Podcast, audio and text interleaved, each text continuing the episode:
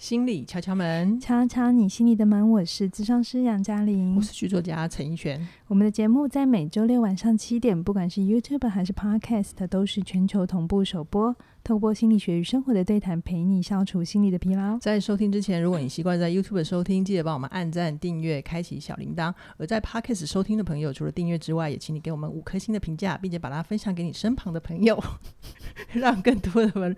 让更多的人认识我们。刚刚有一种我太顺的感觉，是不是？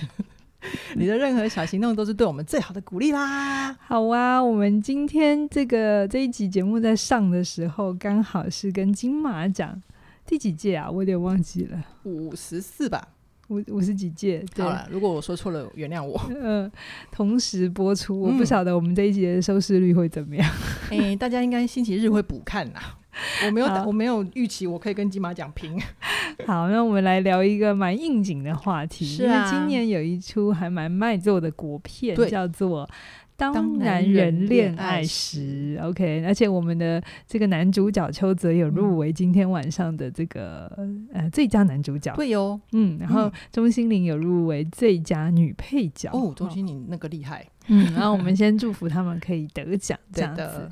那我们今天就要来聊一个戏，就是因为陈奕璇你很喜欢看戏嘛，对，对不对？对，而且你看到要去当编剧，没错，喜欢到全然的投入跳进去。然后有一次，我记得我就跟你分享说，我就跟你讨论说，你觉得看戏有对你有什么生命的影响？嗯，就你那时候很快的就跟我说有很大的影响。嗯，你要不要跟大家分享一下？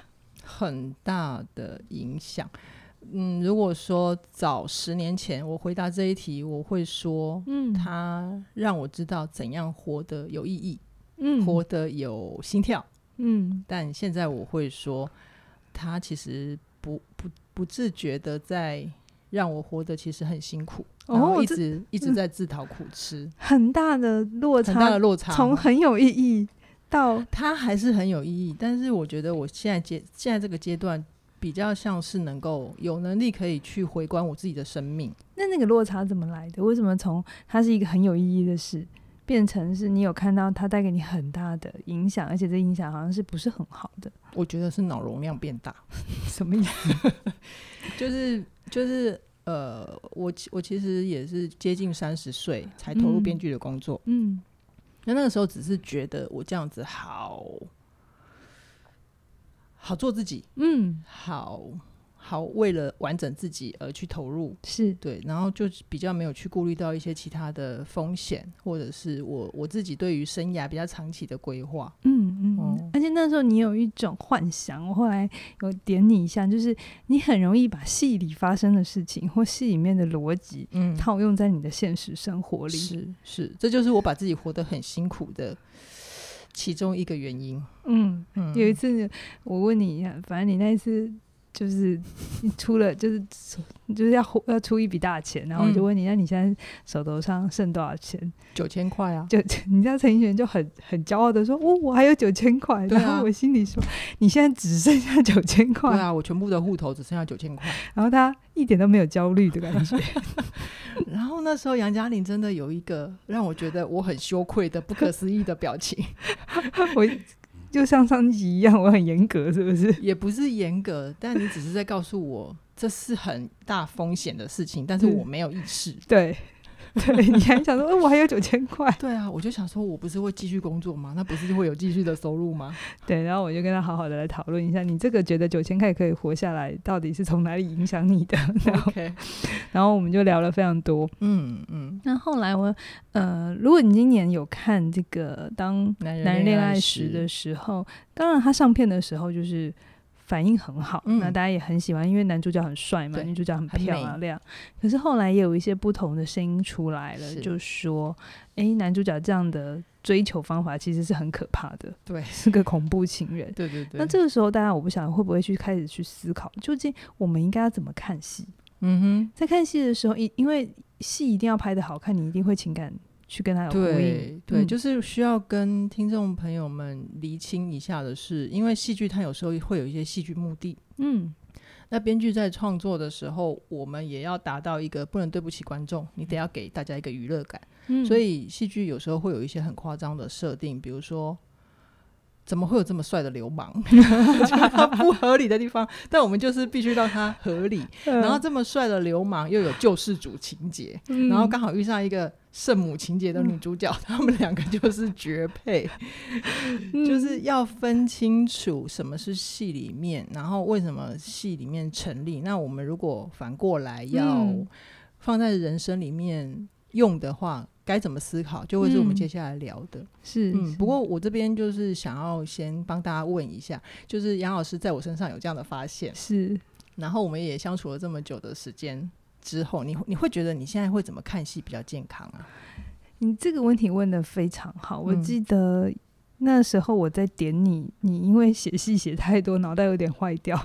我那时候真的觉得你很不上道。嗯、我那时候讨厌你，我觉得 杨杨嘉玲叉叉叉叉 叉叉，但我越想擦越擦不掉。对，我记得那时候你你刚开始觉得我就是一种脑袋就是装，我觉得你太清楚了，对。所以你的生活不好玩，你那时候一直觉得我就是个不好玩的人，对。到一直到我我花了蛮大的一点的力气让你看见你的投射是什么，嗯嗯嗯、呃。所以我们今天特别聊这一集，是因为陈奕迅觉得他应该要为他过去所写的戏剧负一点责任，对 就是要怎么让大家知道写戏是什么，那怎么看戏，然后身为观众的我们要有什么样的准备，然后我用我的生命历程去让大家知道。以后可以同时得到娱乐，但是我们还是可以把自己活得很幸福。是是是，嗯、呃，你刚刚问那个问题，其实我觉得就蛮好的，嗯、因为你其实开始从一个单纯的只是娱乐的接受者，嗯，你会开始反思，那这个东西为什么要这样说？对，他这样说的目的是什么？其实你已经开始进入到一个生产者的位置，嗯哼，你有能力去消化、咀嚼、吸收、判断，嗯、你不是只是单纯的，就是被动的，对。就是别人给什么你就你就全然相信，对，其实这是一件很危险的事情，嗯嗯嗯、因为其实如果别人说什么你就买单，基本上你是一个非常好控制的人，而且其实有非常多的操作手段是可以让你不知不觉，你甚至觉得你有在独立思考哦，嗯、可是你其实是被。被操弄的，是被操弄的。嗯、怎么去分什么叫做比较健康的看戏？什么是有你自己的判断？我觉得有个关键点，大家可以先记起来一句话就好了，叫做你要分清楚目的跟手段是不一样的。对，京剧 highlight 笔记 笔记。目的目的是什么？比如说像我们在聊这个《当男人恋爱时》的时候，嗯、目的是男主角，我们看到他很认真的，因为喜欢一个人，然后去追他，嗯、他的目的就是。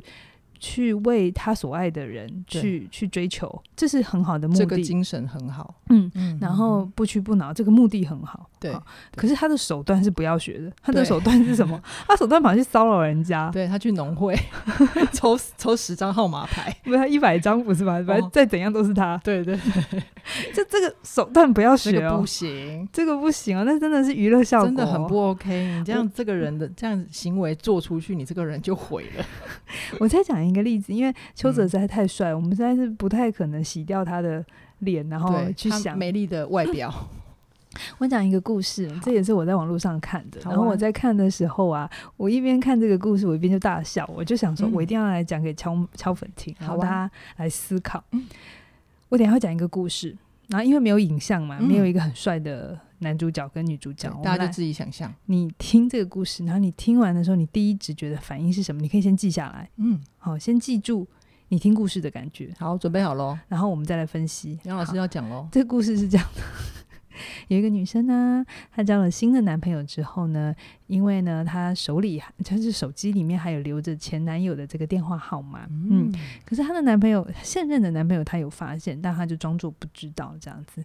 有一天，这个女生出了车祸，情急之下，她就拨了那个她最熟悉的电话，可是接通之后呢，传来的声音却是她现任的男朋友的声音，她有一点压抑。嗯，好，好，那后来因为她就住院嘛，所以现任男朋友呢就在病房里照顾她的时候就说：“是我偷换了你的电话号码，我知道我永远无法取代他，可是我可以代替他保护你。”安眠书局，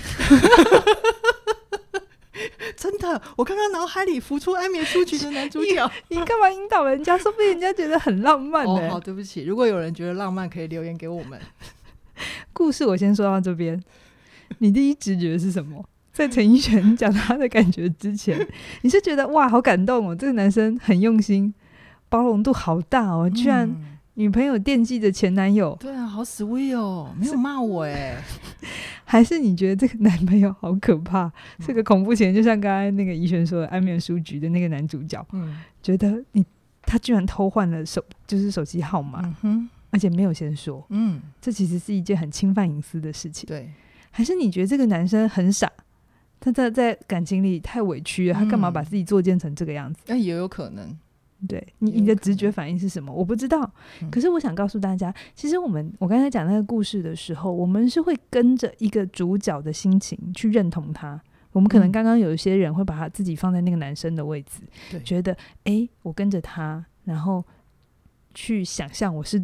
在关心对方的，嗯、或是我是在给爱的，嗯、然后有的时候，通常结局是好的时候，我们就会觉得整个过程都是好的。对，他做的事情就是都是对的，所以才会有这么好的结局。对，我们很容易这样子反归因，有没有？哦，结局是好的，所以决策就会是好的。嗯，其实不是，决策跟结结结局不一定是挂钩的。有的时候也要脱钩。有的时候决策是好的，可是你的结局不好，不等于你的决策不不好。嗯、可是有时候结局是好，只是刚好瞎蒙。对，或者是运气对。对，point 对对，所以有的时候我们看故事的时候很容易被洗脑，是因为故事的设定很短，你很快就看到结局，于、嗯、是你就可以觉得哦，这样子是可以的。嗯、可是人生不是这样啊，人生的结局很多时候是模糊的，而且不一定那么的明显，是而且不一定有到来。对，所以不一定等得到结局啊。而且有的时候你看哦，我刚刚的那个情节都讲得很快，嗯，嗯看戏也是这样子，它很多东西是会被。忽略的一两个小时就看完啦。对啊，你你一两个小时你就不能拍男女主角去上厕所啊、洗澡啊，啊这些无关紧要的事情嘛？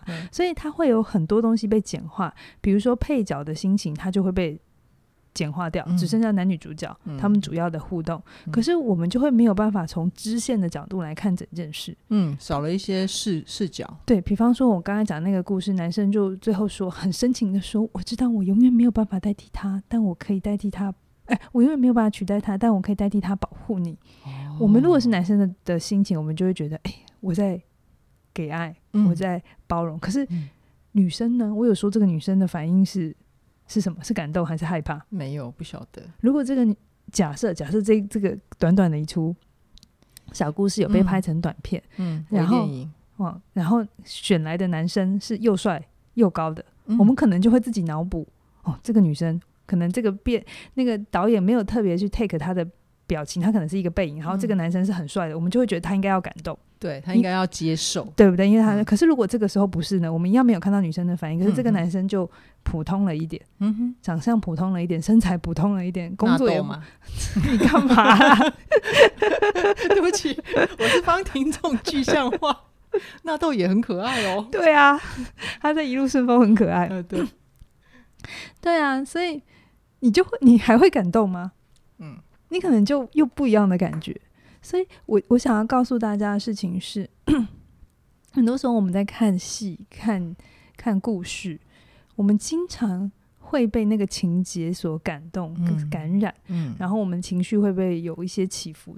不是说情绪是错的，好对，因为我都鼓励大家要成为一个有感觉的人，是，这很重要。可是，可是你要很清楚的知道哪些是故事里的目的。嗯，哪些是故事里的手段跟情节？嗯嗯，我们学会的是，比如说，呃，丑小鸭的故事里面的这个目的是不要太妄自菲薄，你要对自己有自信嘛，对，对不对？但你有真的需要把自己丢到一一群天鹅里面，然后来学会这件事吗？哎。丢到自己一群鸭子里面，然后学会这件事嘛？嗯，不需要这样子嘛？对，有时候反而会更挫折、哦。对，所以很多时候手段跟目的是要分开来看的。嗯哼，好哦。我觉得我这边就是再补充一下几个呃，当男人恋爱时里面的情节，比如说啊，为什么叫做把目的跟手段分开来？像那个。呃，邱泽演的阿成，他为了要帮浩庭拿回钱嘛，嗯、那如果有看的人就知道，阿成用了一个很疯狂的手段，嗯、让那个大姐头，也就是我们的女配角钟心凌，很怕他，结果他就真的把钱拿回来了。嗯，如果就结果论来看，阿成是赢了。嗯，对，他很想帮浩庭拿回钱，这份心意是好的，可是他那个手段，嗯，就值得商榷。是，就是他的那个手段，就是我们不能一定要长脑，记得自己长脑。做什么事情要过脑，能不能做，就是要看你自己的判断。我好感动，你居然说长脑，因为我以前在跟你讲的时候，你一直觉得是我不长脑。好啦，我都已经在节目上忏悔了，好不好？嗯，就是叉叉的人是我，好不好？不应该把你擦掉。嗯、好，就是其实就是其实阿成的这个不择手段，他。是让自己很危险的啊！万一他失败怎么办？嗯、只是、啊、只是导演跟编剧没有选择那个走向嘛，啊、没有让他失败。他如果玉石俱焚了，就没后面啦。对啊，而且大部分玉石俱焚是一个比较容易发生的几率吧？对，一般正常的人生。对啊。然后另外一个，就像阿成他在追浩庭的时候，刚刚、嗯、那个杨老师有稍稍微提一下，他其实一开始用一些什么跟踪啊，或者是用他爸爸的债务在跟浩庭交换条件的时候，嗯，就是其实。其实他真的很喜欢浩庭，我们不否认。但是他如果用这样子的方法，嗯、结果他真的被他最后缠到了，然后最后又又他们两个因为苦恋，然后就变成哦，阿成是一个痴心好男人。嗯，这个结局就会很容易的合理化。哦，所以我喜欢一个人，我就是要死缠烂打，反正他总有一天会嗯臣服于我的痴情。嗯、对。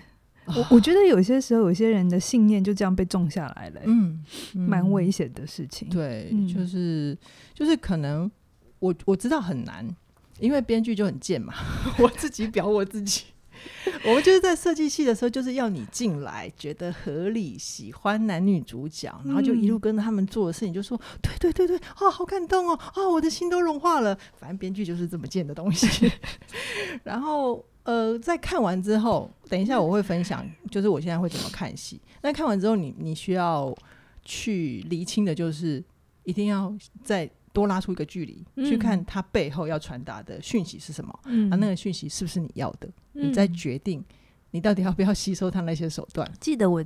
今年有另外一出国片，应该是去年的国片，然后今年又被拿出来讨论，就是《消失的情人节》哦，《消失的情人节》那一出戏也是被一样被骂，就是、欸、它是去年的最佳影片呢。对，因为就有人就说男生把女生绑架了一天，然后带她去做了所有的事情，这其实是一件很可怕的事，然后又把她偷偷送回家。对，然后那个时候导演也很受伤，嗯，就是这是一个艺术呈现，对。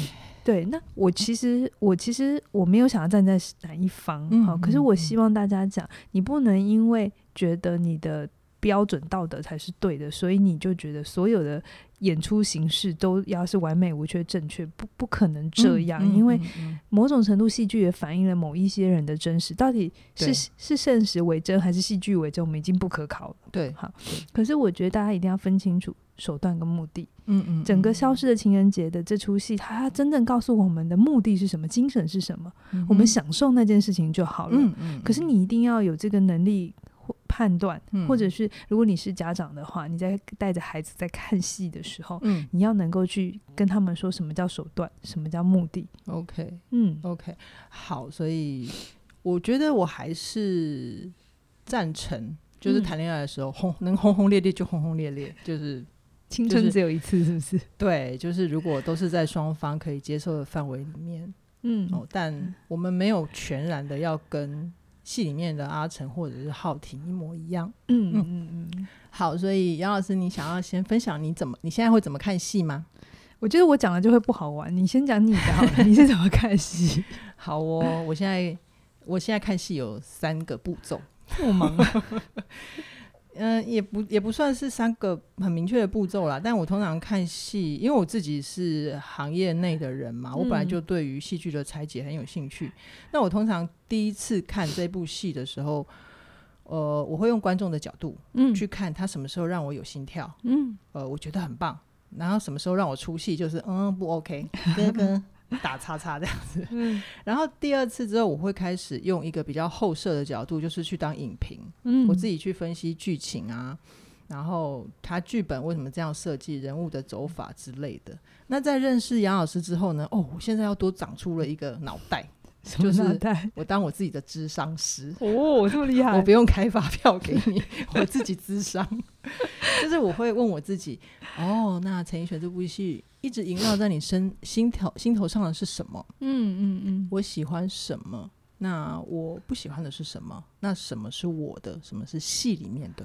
你会特别有感的是什么？对不对？嗯、像之前我们在看戏的时候，我就有说你特别关怀弱势，对。然后你对那个爱情戏就特别有感，没错，这样子。然后我就说，嗯，这似乎是你内心某一些需要，你也不要看一下这样子。有，我一直在看，但我也没打算跟他们切割，我就是爱。怎么样？你有感觉我在挑衅你吗？没有，我干嘛？我干嘛管你啊？好，好，那我在看戏的时候，我脑袋运转的很快，哎，对，我其实你刚刚那三个角色，我应该是同时存在的。然后我其实看戏的时候，我我心里很忙嘛，嗯，然后除非那个戏好到我会掉进去，就是我完全把自己都忘记了，我就跟着。我记得最近一出这种好戏是《寄生上流》，哦，是《寄生上流》，不是鱿鱼游戏哦，没办法，鱿鱼游戏会一直让你出戏，对，我会一直觉得不有不合理的地方，好好，对，但是那个《寄生上流》就是好到我真的在戏院里头。忘记了，对，你抱着爆米花，然后嘴巴是张开的，然后手上那一根爆米花一直没放进去，就我已经完全掉进去。就是导演说的，哎、欸，不知道是李安说还是谁说的，就是你你在，因为电影很短，就两个小时，嗯、你绝对不能让你的观众出戏，因为一出去他就回不来。对，对，所以我其实，在看戏的时候，我大部分时间都很清醒，嗯、就就是。我会有一个心理距离，嗯，那我一直觉得我自己很怪，一直到最近我看了那个谢盈萱上了理科太太的。节目那个节目在宣传四楼的天堂的时候，我就看到这个访谈，我在那边笑。我跟理科他还是不太一样啊，有些地方蛮不一样。可是我们在看戏的状态，有些地方蛮像的。对，你你看完那一集之后，你就问我说：“哎，我突然懂了，你以前是怎么看我的？”对，因为你就是谢盈萱，就是家里就觉得我就是谢盈萱，没错啊，我就是觉得你怎么会地球上会有这种人？对，就理科生物跟那个文科生物是不一样的。对，就是两个人撞在一起的时候还蛮有趣的。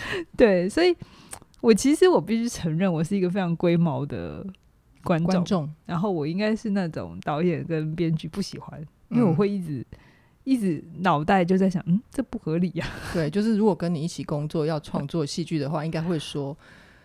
那个麻烦先出去一下，我们先讨论完架构，你再进来提供你的专业。对对对对，可是我也必须承认，很好的戏，而且是合情合理的戏，嗯、演员很好，剧本很好，如果呃技术层面、画面又很好，我其实是会很认真投入的，而且我会很用心的去分析，我是真的会停下来每一集。慢慢的去分析它，嗯、就是去好好的每一个镜头吧，嗯、还是每一集都有都有。就是以前比较有时间的时候，是每个镜头。嗯、对，我会去去跟大家分享。然后就像我们敲门也会介绍很多戏，对，但不是每一出戏都一百分，嗯、可是就会对我来讲，我在看戏的时候，我比较很容易去留意。就像你会在乎感感情戏啊，嗯、或者里面的弱势，嗯、我会在乎的都比较是那个人性的动力。哦，对，我其实就是我们常常会看戏的时候，我就会说，嗯，这个动力，我我会在乎的是他，他为什么要讲这句话，他为什么这么做，他里面的人性动力是什么？嗯，这会是我还蛮还蛮会去留意的事情，而且我发现国外的影。剧节目这种人性的动力，其实我觉得他们都刻画的蛮好的。白话文就是他们的人设，其实我觉得都很立体。也就是说，那个《寄生上流》那里面的人物的剧情演变的心理动力，你看起来都很顺的，所以它会让你掉进去。我就觉得里面的人性动力是很合理的，而且是真的是这样子。可是我觉得有时候台湾戏剧会在人性的这一块，或者人设的这一块。嗯不知道因为什么原因啦，就是我会觉得，诶，有些地方是扁平的，或者是有些地方不是那么立体。嗯，那那时候我就会让我出戏。嗯嗯嗯。所以就是台湾编剧也都很喜欢找心理师聊一聊啊，或者是要要跟那个，但是他又觉得心理师很龟毛。对，就是你们有一些专业的地方。对啊。戏剧就需要瞧过去，然后心理师就过不去。好啦，我觉得我最后还可以跟大家分享一个，就是我其实在看戏的一个更大的好处，当然也是认识贾玲之后，就是我开始出现第三个角色，我可以当自己的智商师之后，我发现呢，我在看戏之余，我还可以更了解自己。怎么了解自己呢？比如说，当男人恋爱时啊，我就会发现，我一开始我会一直很 focus 在浩廷的无助。嗯，比如说他爸生病，然后他又还不出钱，然后甚至是阿成到医院跟他要钱的时候，嗯、他是不是就直接把扣子解开？嗯，魔力都来啊，嗯，我就没办法了，就这样，然后反而把阿成吓退了。但我觉得那个地方是编剧故意让那个人设好了，让阿成的人设好。对，所以我其实就会。然后之后，浩婷就是在阿成生病生病之后，他是无条件的给爱吧。嗯、那我自己停下来想之后，我其实发现浩婷他勾连我的是我自己的圣母情节。嗯嗯。然后等到阿成出狱，他就是演一个跟踪狂嘛，嗯、就是一直默默跟着浩婷，然后又发了疯的去帮他要钱，然后要钱回来，他也不讲他自己做了什么，反正就是常常鼻青脸肿的去守护着浩婷。然后等到浩婷发现他，啊，因为他有一次就昏倒，然后浩婷把他送去医院之后，啊。人家去缴钱，他就又酸掉了，又溜掉了。嗯、就是我，我也会一直，我发现我一直很关注阿成当时的那个心理状态，我在感受他的纠结跟矛盾。嗯，嗯对。但跳出来之后，他同样也在告诉我，其实我会这么关注矛盾，是因为矛盾它也一直呈现在我的生命里。嗯，而且我的人生决策或者是我的任种任何的行为里面，他都一直在。影响我，然后让我有时候会有一些蹉跎，嗯，嗯，就是做不了判断跟决定。嗯、但是我觉得没有关系，就是我现在都很坦然的看待他们。嗯、他们的好处就是他让我再一次的看见，是我自己关注什么，那觉着觉察到他，就可以重新帮自己做选择。对啊，你好深刻哦！你知道我在看那两段戏的时候，我就一直觉得太瞎。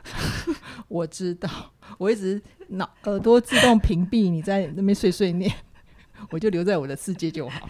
我就觉得你没有给我完整的理由，为什么一个女生要这么把自己放的这么委屈？嗯嗯，就是这也是我自己觉得看戏的好处。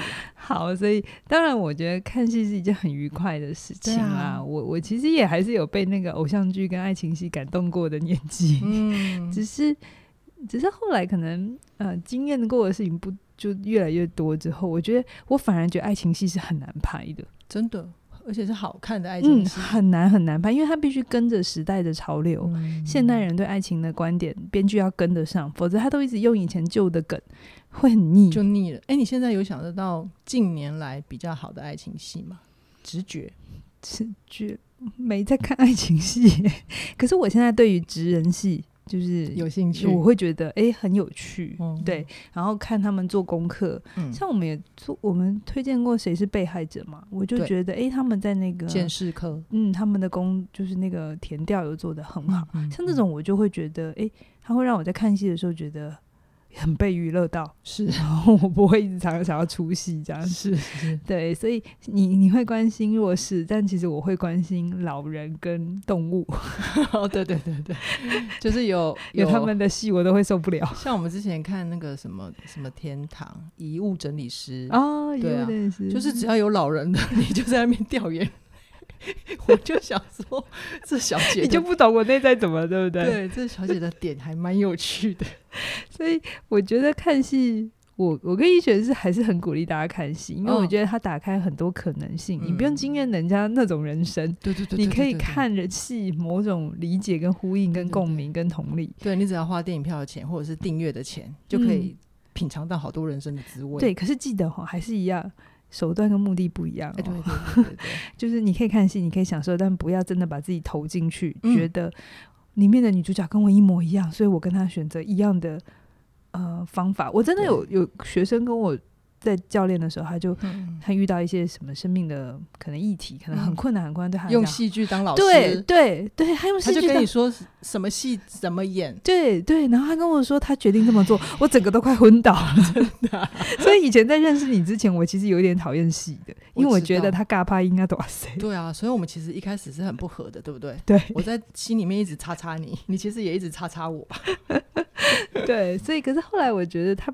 不应该因噎废食啦，嗯、就是我们要学会独立思考，嗯、我们要能够去判断哪些东西它是美好的，嗯、我们享受，但不等于我们要被它影响控制。嗯哼嗯，这是两件事情，这也是一个人有没有完整的为自己负责很重要的一个能力。好哦，所以其实看戏它可以打开我们很多的可能性，它也可以帮助我们思考。那就是在享受跟品味之余，就是记得我们今天的金句。把目的跟手段分开，嗯，那你就会是一个得到最多的观众喽。是呀，好哦。那如果大家有对于起点文化的相关课程，或者是你有自己想要面对的面向，嗯，比如说像我这种 圣女情节，对啊，圣母情节，圣母情节啊，然后搞到自己户头只剩下九千块都不会焦虑的，那我们有理财心理学啊，我们有人际断舍离啊，有心理免疫力，嗯，那就是。欢迎大家跟我们一起学习，一起前进。是，今天先跟大家聊到这边，期待下星期在空中再会，拜拜。拜拜。